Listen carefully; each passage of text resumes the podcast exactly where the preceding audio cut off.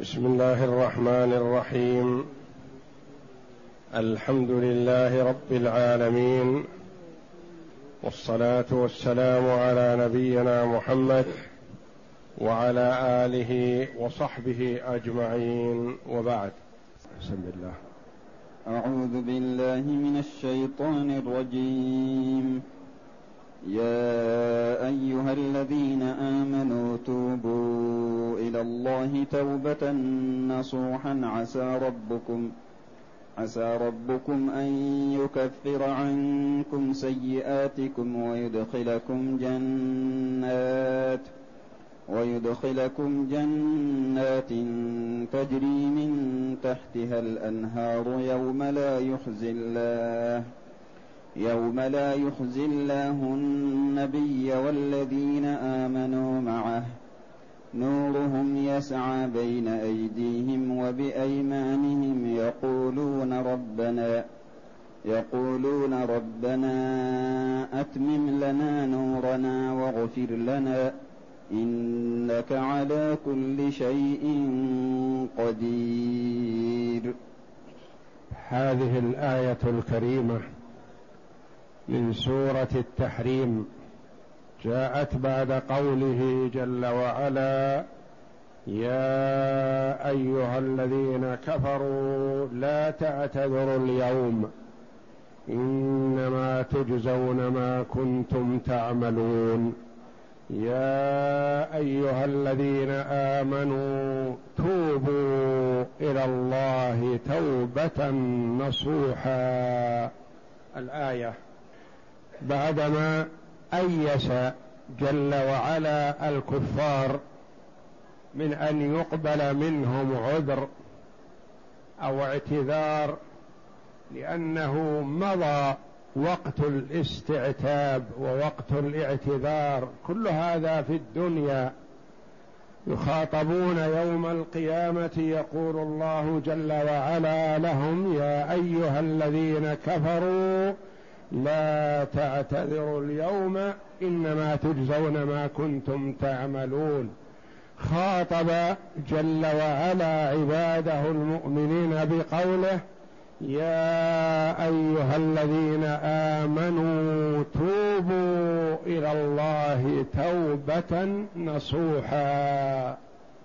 يخاطبهم جل وعلا باسم الإيمان وبهذه الصفة الكريمة. قائلا لهم توبوا أي ارجعوا. ارجعوا إلى الله. اندموا على ما فرط منكم. استغفروا ربكم. توبوا إلى الله توبة نصوحا. وصف هذه التوبة بأنها توبة نصوحا. توبة خالصة. توبة صافية. يقال عسل ناصح. يعني خالص ما فيه خلط توبوا إلى الله توبة نصوحا يعني لوجه الله. صادقة. لأن فيه توبة كاذبة. التوبة الكاذبة كما قال علي بن أبي طالب رضي الله عنه أن يقول المرء أستغفر الله وأتوب إليه وهو مصر على الذنب. يعني ما صدق في قوله أستغفر الله وأتوب إليه ما دام مصر على الذنب ليس بصادق. هذه التوبة كاذبة. يا أيها الذين آمنوا توبوا إلى الله توبة نصوحا. ما هي التوبة النصوح؟ يقول عمر بن الخطاب رضي الله عنه التوبة النصوح أن يتوب الرجل من العمل السيء ثم لا يعود إليه أبدا. يعني يكون ندم حقيقي فلا يعود إلى الذنب أبدا. أما إذا عاد إليه ما كأنه تاب ما صدق في توبته.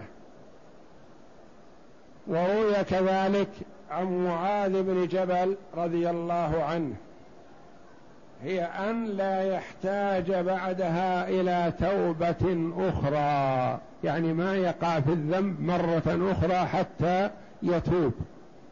تاب التوبه الأولى توبة نصوحه خالصة ما احتاج بعدها إلى توبة.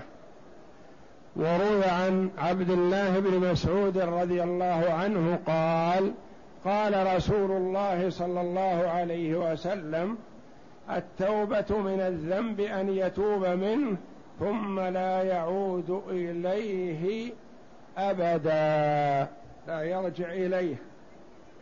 وقد ذكر العلماء رحمهم الله للتوبة النصوح شروط. إذا كان الذنب يتعلق بحق الله جل وعلا فشروط التوبة ثلاثة. الندم على ما مضى مع الإقلاع عن الذنب والعزم على الا يعود إليه مرة ثانية. يندم في الماضي ويقلع في الحال ويعزم في المستقبل. في الحاضر إقلاع عن المعصية. إذا كان التوبة مثلا تتعلق بتساهل في الصلاة أو تقصير فيها يقلع عن هذا ويواظب على الصلوات الخمس. ويحافظ على صلاة الجماعة الرجل والمرأة تحافظ على الصلاة في بيتها في وقتها. هذا الحاضر. الماضي يندم على ما فرط منه. إذا ذكره تأثر وندم. في المستقبل يعزم على الا يتهاون بالصلاة. تكون التوبة صادقة. حاضر وماضي ومستقبل. إذا كانت المعصية تتعلق بحق الله جل وعلا وإذا كانت المعصية تتعلق بحق ادمي معصية لله تتعلق بحق ادمي سرق من ماله أو اختلس. اغتابه أو سبه بغير حق.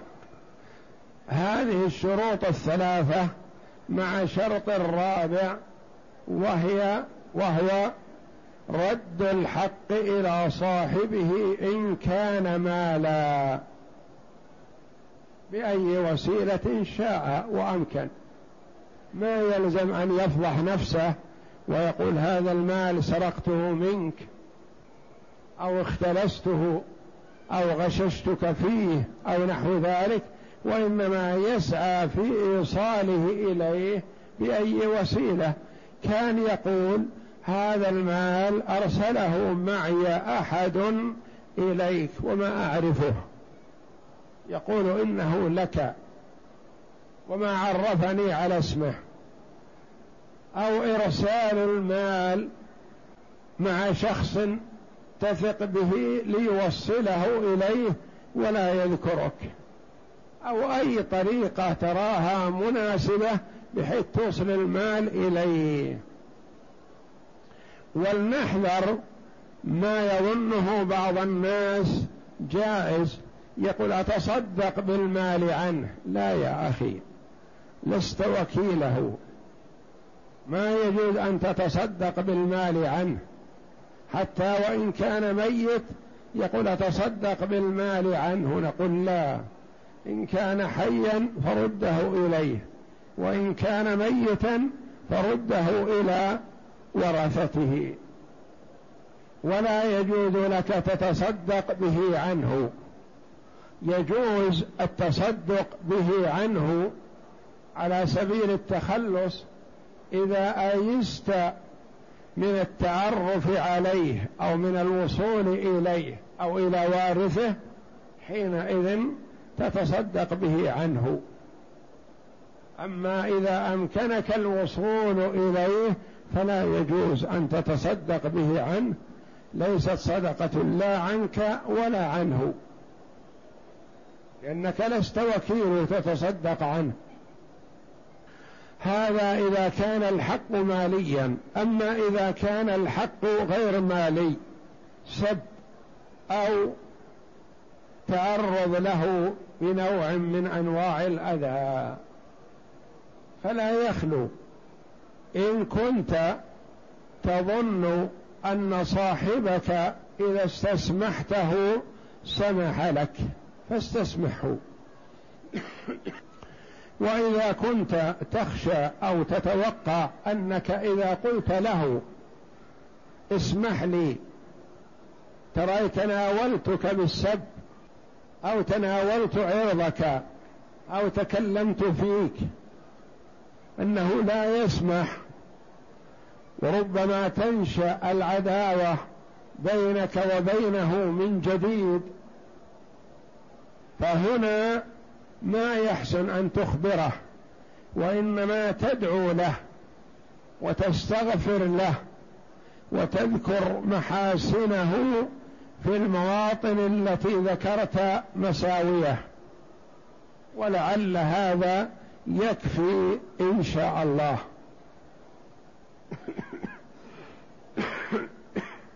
ويجب على المسلم أن يبادر بالتوبة إلى الله جل وعلا من الذنب. وهل يلزم إذا تاب أن يتوب من جميع الذنوب؟ فإن تاب من بعضها دون بعض لا تصح.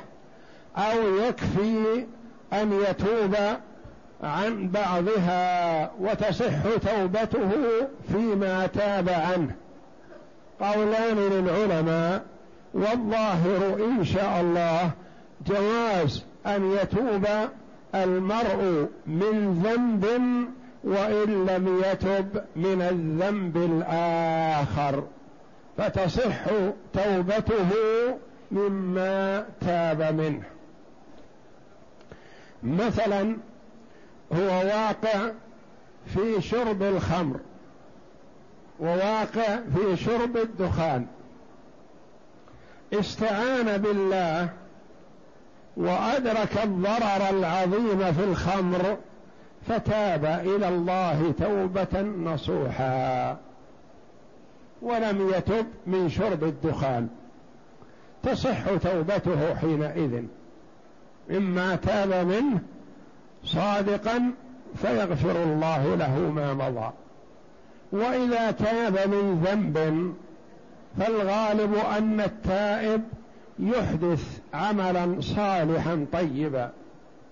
ولعل عمله الصالح هذا الذي يحدثه يكون إعانة له على توبته من الذنب الآخر.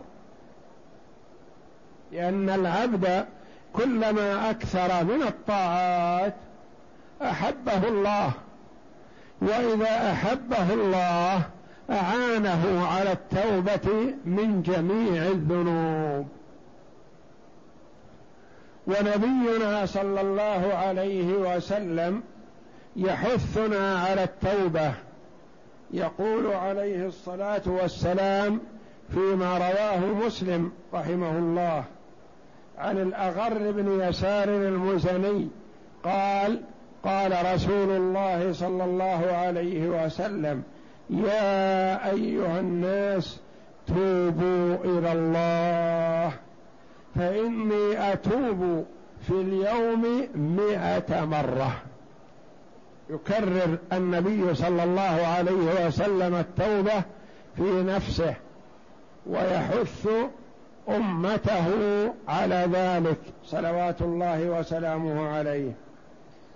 ويقول صلى الله عليه وسلم فيما رواه أبو هريرة رضي الله عنه قال سمعت رسول الله صلى الله عليه وسلم يقول والله إني لأستغفر الله وأتوب إليه في اليوم أكثر من سبعين مرة. رواه البخاري. ويقول صلى الله عليه وسلم فيما رواه أنس بن مالك رضي الله عنه قال قال رسول الله صلى الله عليه وسلم لله أفرح بتوبة عبده المؤمن من أحدكم سقط على بعيره وقد اظله في أرض فلات. الحديث بطوله. عاد إليه بعيره بإذن ربه لما أيس منه فأخذ بزمامه وقال اللهم أنت عبدي وأنا ربك.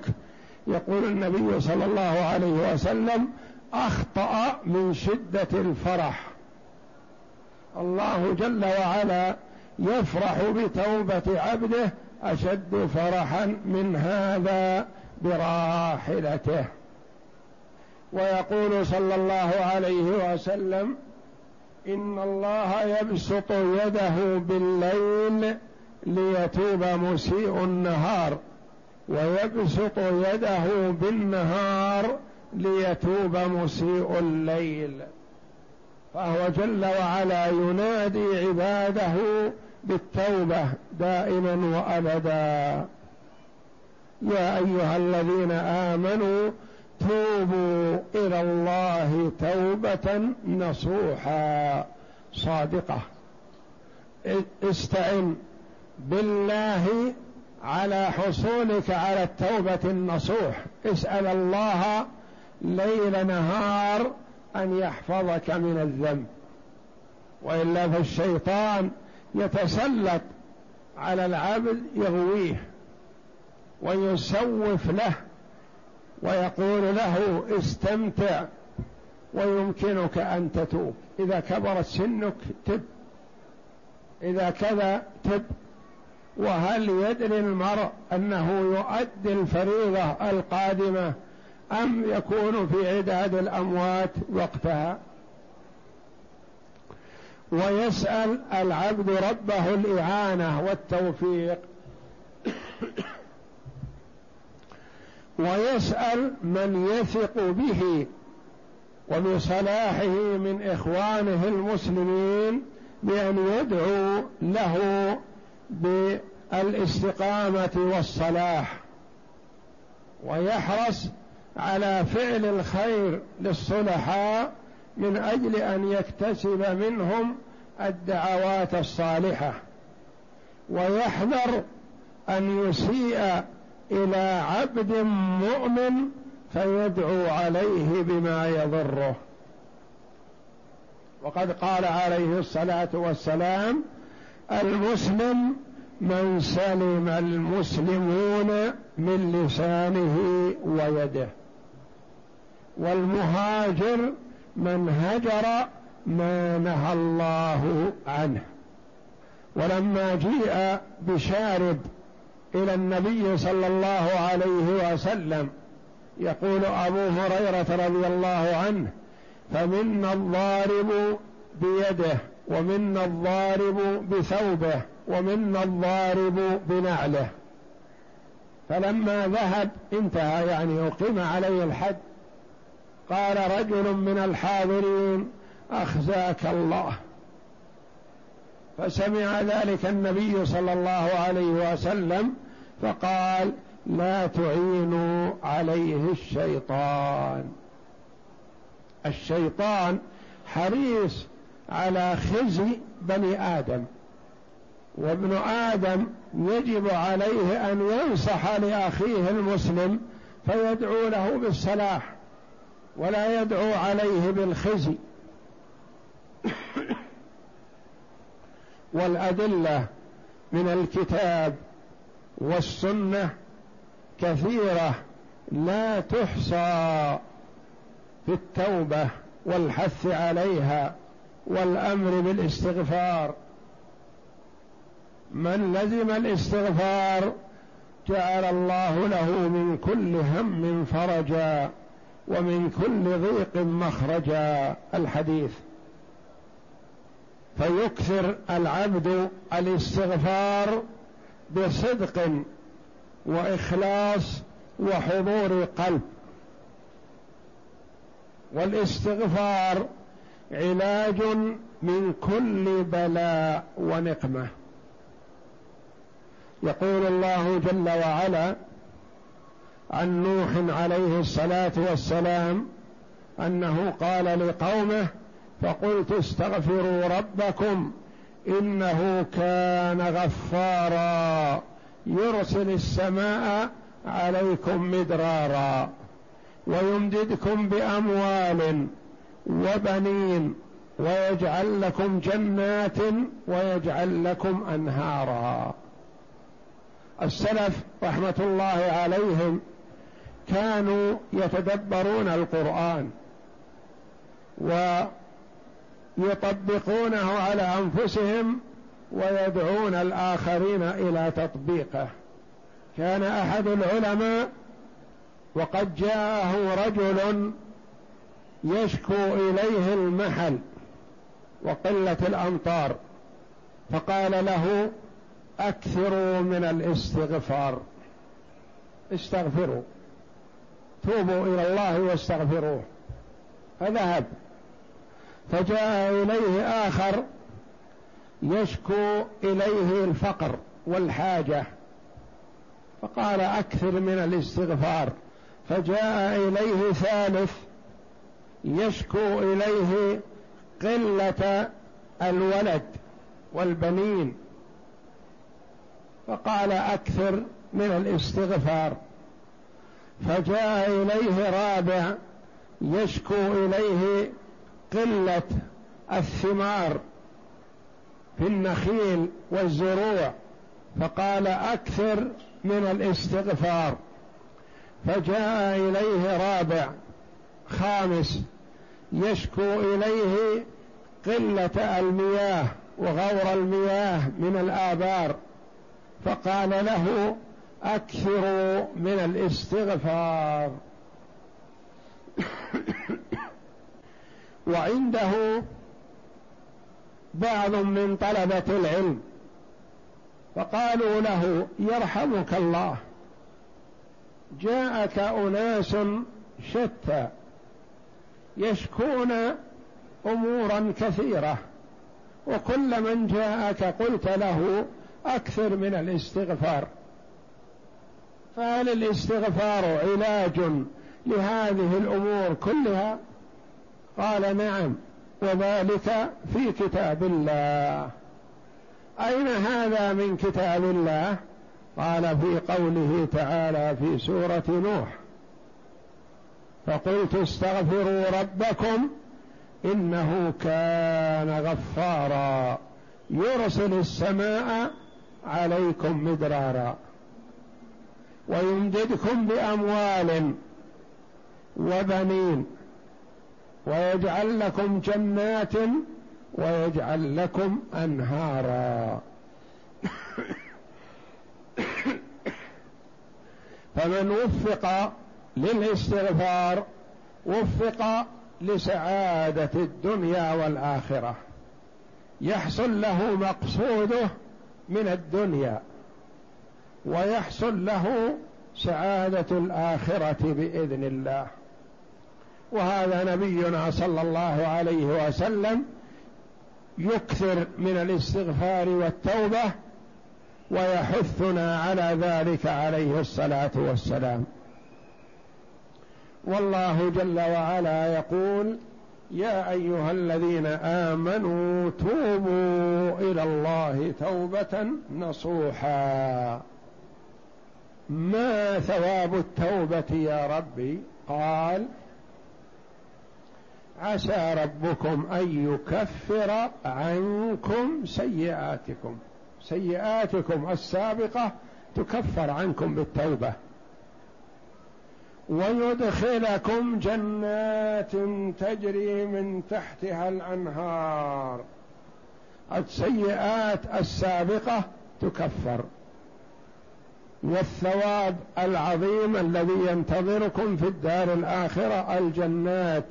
التي تجري من تحتها الأنهار من غير أخدود.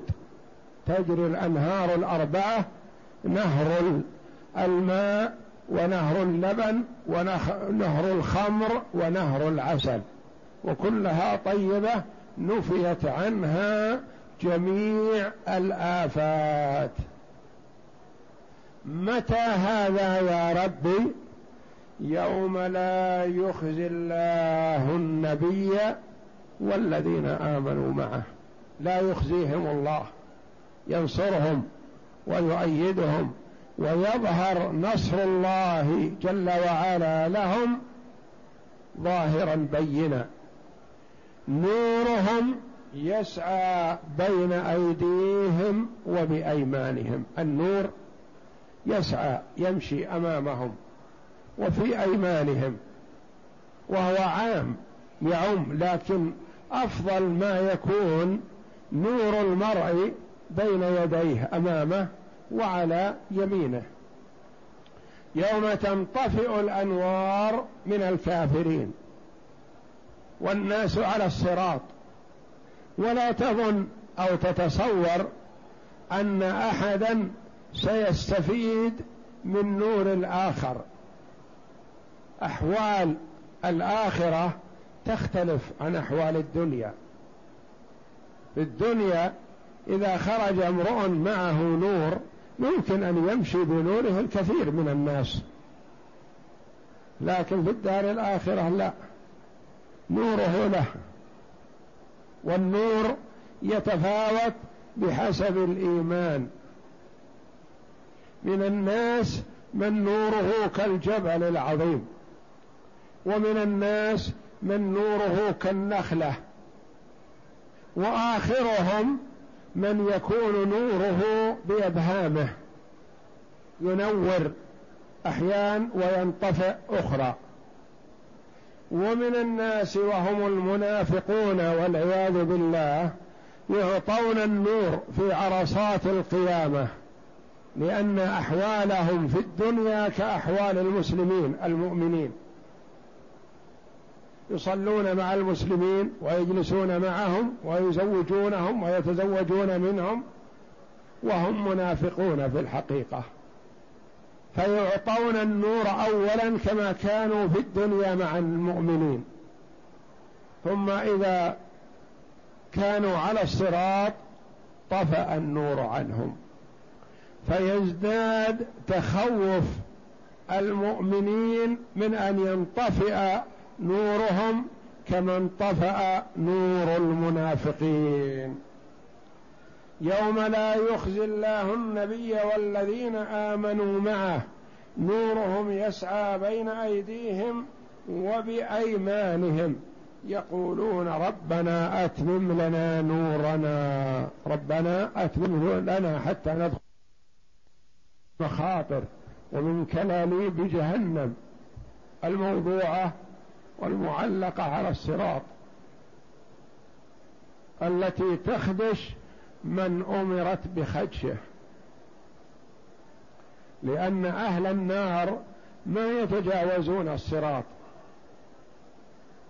تكون المقاصة قبل الصراط ثم عند المرور على الصراط يعبر المؤمنون ويسقط الكفار. والمنافقون والعياذ بالله. يقولون ربنا أتمم لنا نورنا واغفر لنا إنك على كل شيء قدير.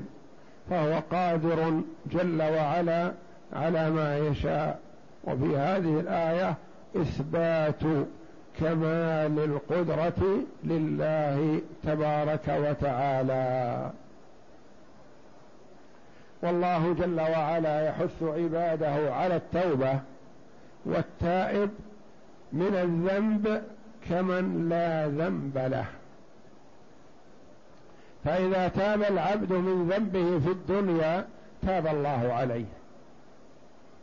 وإذا مات على ذنبه فلا يخلو. إن كان هذا الذنب كفر فإن الله لا يغفر له. لأن الله جل وعلا قال إن الله لا يغفر أن يشرك به ويغفر ما دون ذلك لمن يشاء. وإن كان هذا الذنب دون الكفر فهو داخل تحت المشيئة. إن شاء جل وعلا غفره لعبده من أول وهلة وأدخله الجنة. وإن شاء جل وعلا طهره من ذنوبه بالنار ثم يخرجه من النار إلى الجنة ما دام مات على التوحيد. فلا يخلد في النار إلا الكافر. لكن المسلم قد يمكث في النار مئات السنين وآلاف السنين. لكن الخلود لأهل الكفر فقط. وصاحب المعصية لا يخلو. قد يكون له حسنات عظيمة يكفر الله جل وعلا بهذه الحسنات العظيمة سيئاته.